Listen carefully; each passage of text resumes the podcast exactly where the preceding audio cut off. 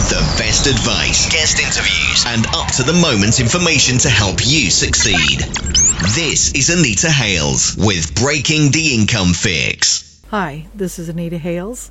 Expanding a home business using the internet is something to be considered if the entrepreneur is interested in creating a larger customer base beyond local. Fortunately, there are many resources for home business entrepreneurs who want to do home business internet marketing. There's a plethora of internet marketing articles, blog posts, podcasts, YouTube videos, and many of them are available for free. There are also small business internet marketing services that are available for very reasonable prices.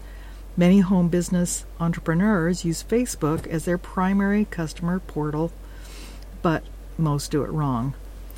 Here's a social media marketing tip for home business owners. However, this applies to anyone, including brick and mortar small business owners who think they can rely on Facebook for advertising. In order to have a business page on Facebook, you must have a personal page to link it to. There are pros and cons of separating your personal profile and your business page. The way Facebook is set up, it's impossible to add a person to some types of group or personality pages on Facebook unless they have friended you on your personal page.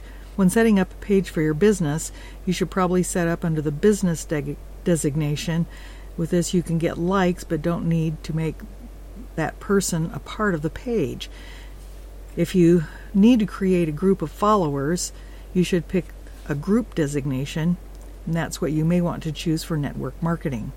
After your page is set up, make sure you have a catchy cover photo and invite your friends to like your page.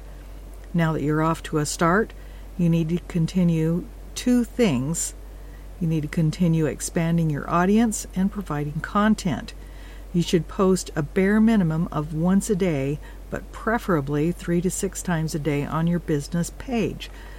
The content should be something helpful or informative. Don't just spam your own page with links to a business opportunity. You'll lose your audience quickly that way. You must post something that will keep people interested. Posting a daily special is a good way to keep people stopping by your page. Post things that require interaction. Quizzes, questions, pictures are all good things to post. Facebook will share your page the more interaction you have. Be aware that you can set up periodic postings throughout the day that will post automatically using a Facebook scheduling tool. If you don't have time to post, you can have you can hire a person to do it for you. It's that important. Also, respond to comments on your posts. If a person posts a comment, always say something back, even if it's just two words like thank you.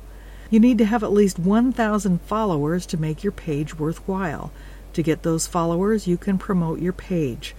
Use the Facebook Ad Manager to make a page promotion rather than just clicking on the Promote Page link so that you can narrow down your page promotion to the exact people you want to see it. Small business owners will want to limit their locality. Online marketers will want to closely define their niche. If you have defined your niche well, you can get likes to your page down to just a few pennies per like. Tweak your ad to keep the cost down. Again, if you don't have time or knowledge to do this, hire someone. Going to similar pages on Facebook and posting an invitation to your Facebook page is admissible as long as it is allowed by the owner of that page. Do not, under any circumstances, spam links to someone else's page. I hope you found this useful.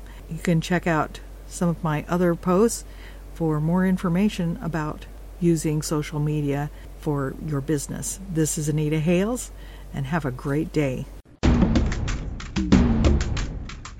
This is Anita Hales. Be sure to check out my other great podcasts on my blog at anita-hales.com.